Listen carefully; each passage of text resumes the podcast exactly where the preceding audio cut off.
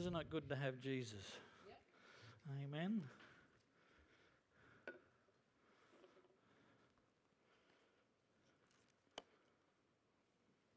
Well, we're into day two of the new year, hey? All going well so far. As I said, I'm not an expert in diseases, I'm not a doctor, I'm not a health department person, but what you've got this morning is a truck driver that God called to be a pastor, and it's a real privilege to bring the word this morning. So let's focus on that, hey? Alrighty, who's ever, if you're around my vintage, you've probably heard of a saying that uh, they're as solid as a rock of Gibraltar. Anyone heard that one? Yeah, yeah, yeah. Everyone's showing their age. Good. if you don't know what the Rock of Gibraltar is, it's a little rock that hangs off Spain, I think and it's a British territory, and so it ain't going anywhere, and it's really solid. I mean, I think there's a, a lesser version. Is some, you know, someone is a, you know, is a rock. You can, de, you know, you can depend on them.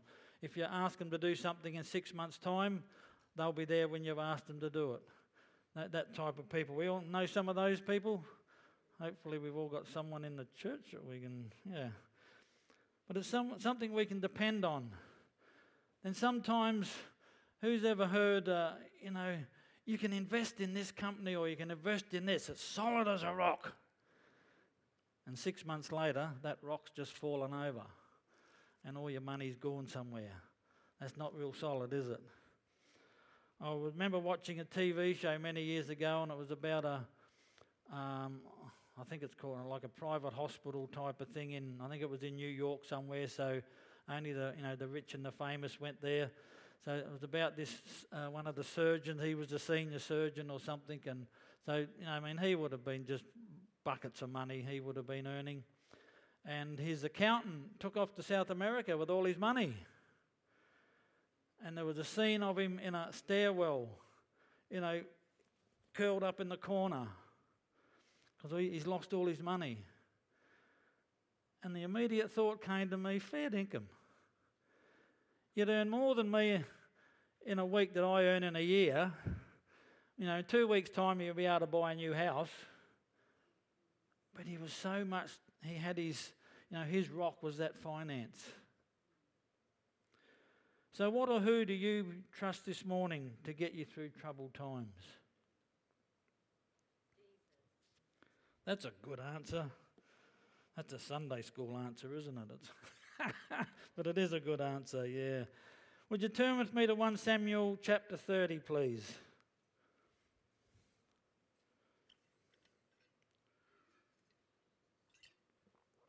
And a bit of a short background to this, this chapter is David was sick of being chased around the neighbourhood by, uh, by uh, King um, Saul, wasn't it? Yeah. So he decided he'd go and join the Philistines, the arch enemy of the Israelites. So he, he hung around with them a few years, and then uh, they were going to battle against the uh, Israelites. And the uh, princes of the Philistines said, Look, we're not having him and his mob with us. What happens if halfway through the battle they turn on us? Nick them off. So the, the king of the uh, Philistines had to tell David, No, we no longer require your services, you're out of here.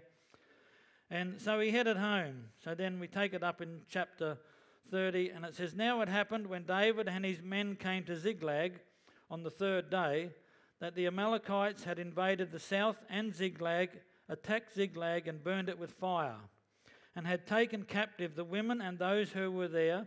From small to great, they did not kill anyone, but carried them away and went their way. So David and his men came to the city, and there it was, burned with fire, and their wives, their sons, and their daughters had been taken captive. Then David and the people who were with him lifted up their voices and wept until they had no more power to weep. And David's two wives, Ahinoam, uh, a lady, and the other one, Jezreelites, and Abigail, I can do that one, the widow of Nabal, the Carmelite, had been taken captive.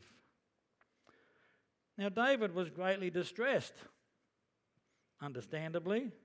But to add to his distress is this for the people spoke of stoning him. It was his fault. Because the soul of the people was grieved, every man for his sons and his daughters. I think I'd be distressed too.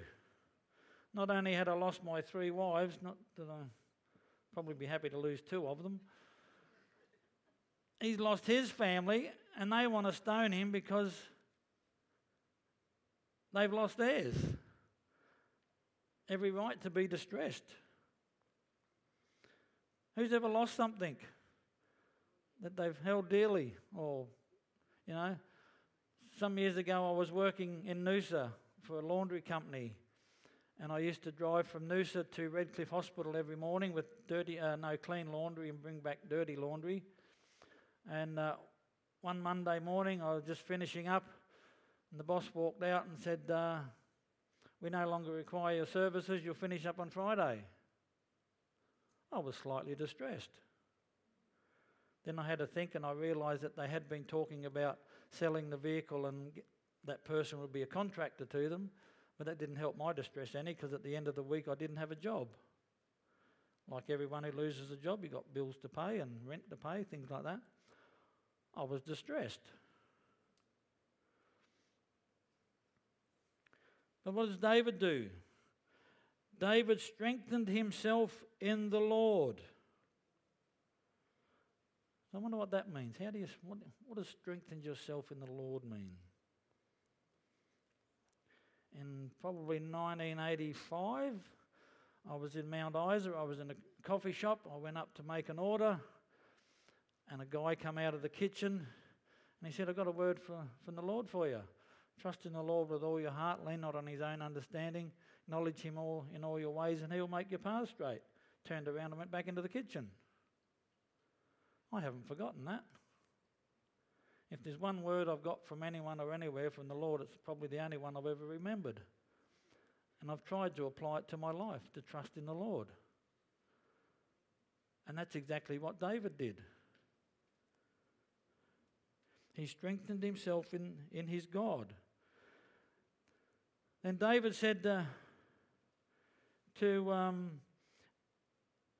Abi, Abiathar the priest, Amalek's son, Please bring the ephod here to me. And Abi, Ab, oh goodness, why couldn't they have names like John and Harry?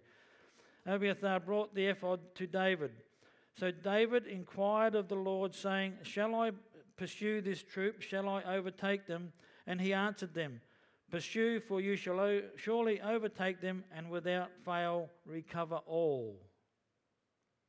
So he went to prayer. He inquired of the Lord. He put his trust in God. The ephod was a garment worn by the priest when doing sacrifices. So, in a sense, it was an apron to stop the blood getting on their clothes. We could think of the blood of Jesus, but that's for another day. Notice God's promise For he shall surely overtake them, for you shall surely overtake them, and with fail recover them all. He was given a promise. See, David had been away from the Lord when he was with the Philistines and he hadn't sought the Lord at all.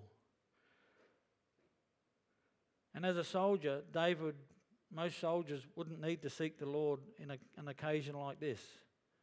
Because you know, as a soldier, you just got to go back and fight and get what was rightfully yours back. But he chose to seek the Lord, to put his trust in God and not his own ability. Like David, I strengthened myself in the Lord on that occasion with the losing my job. I put my trust in the Lord and I put my situation before the Lord. Wasn't easy, but it was probably all I could do, actually.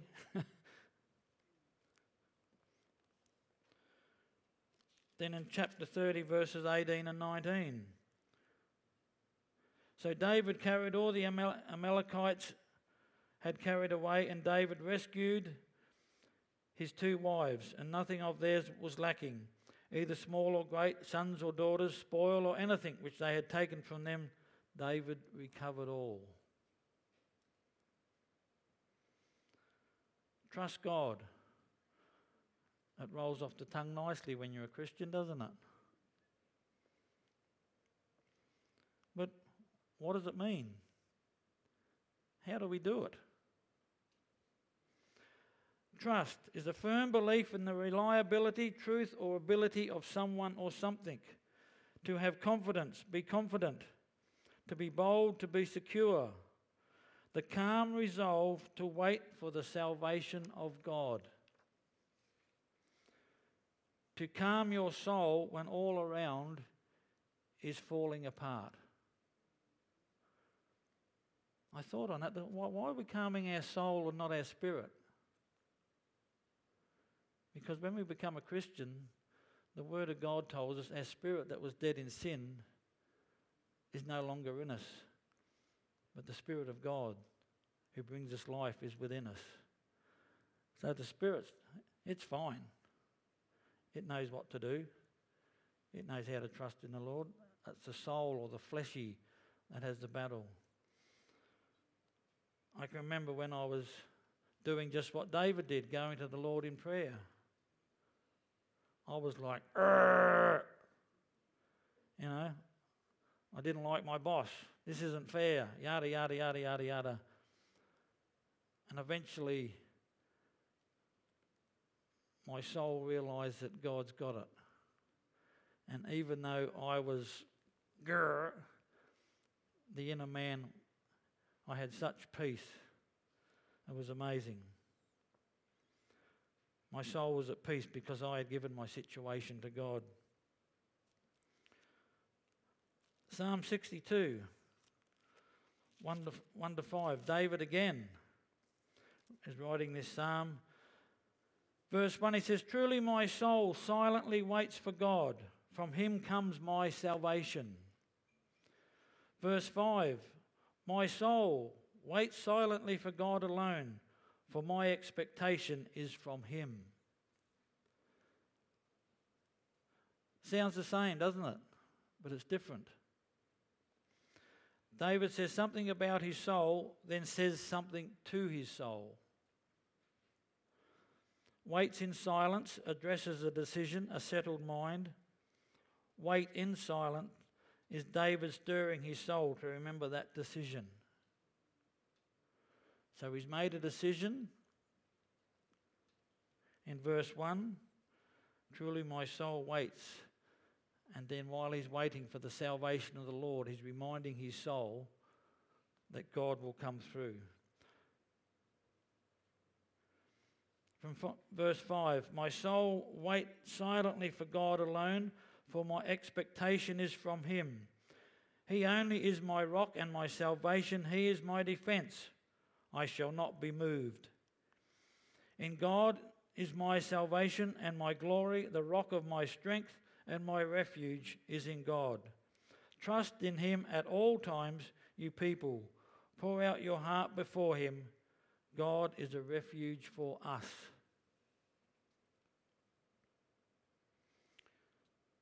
Truth is, trust is about believing God's word even if we don't see it if we don't see it happening. It's believing that God is our salvation.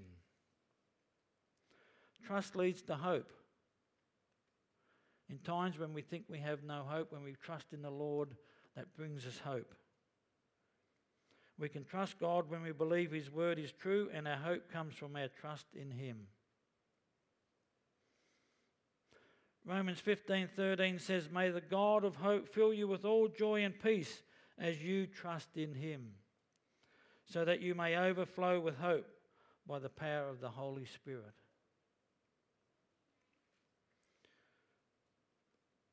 As I put my trust in God, by the end of the week, I was reinstated.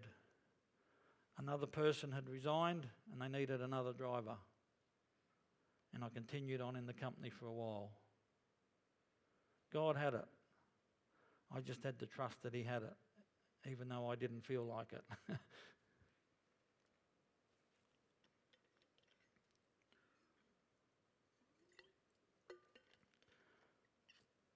the music team can come back up, please. So, my question to you this morning. What or who have you got your trust in? Are we like the, the surgeon in the TV series who had all his trust in his money? and he was wrecked when he lost all his money? Or, like David, do we put our trust in our Lord and wait for his salvation in our circumstances? Let's stand this morning together. Let's pray.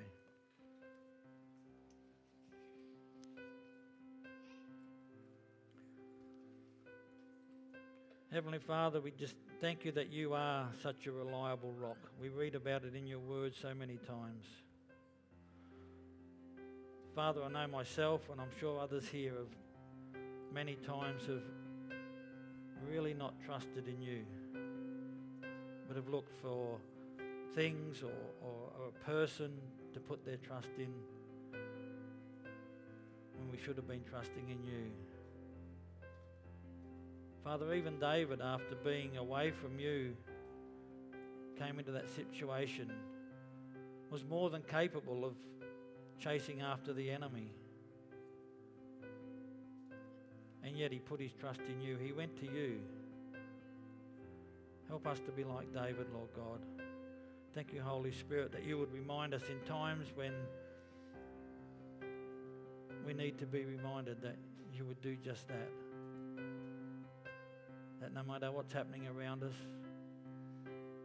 that you are our salvation. And we give you all the praise, all the honour, in Jesus' name. Amen. Thanks, team.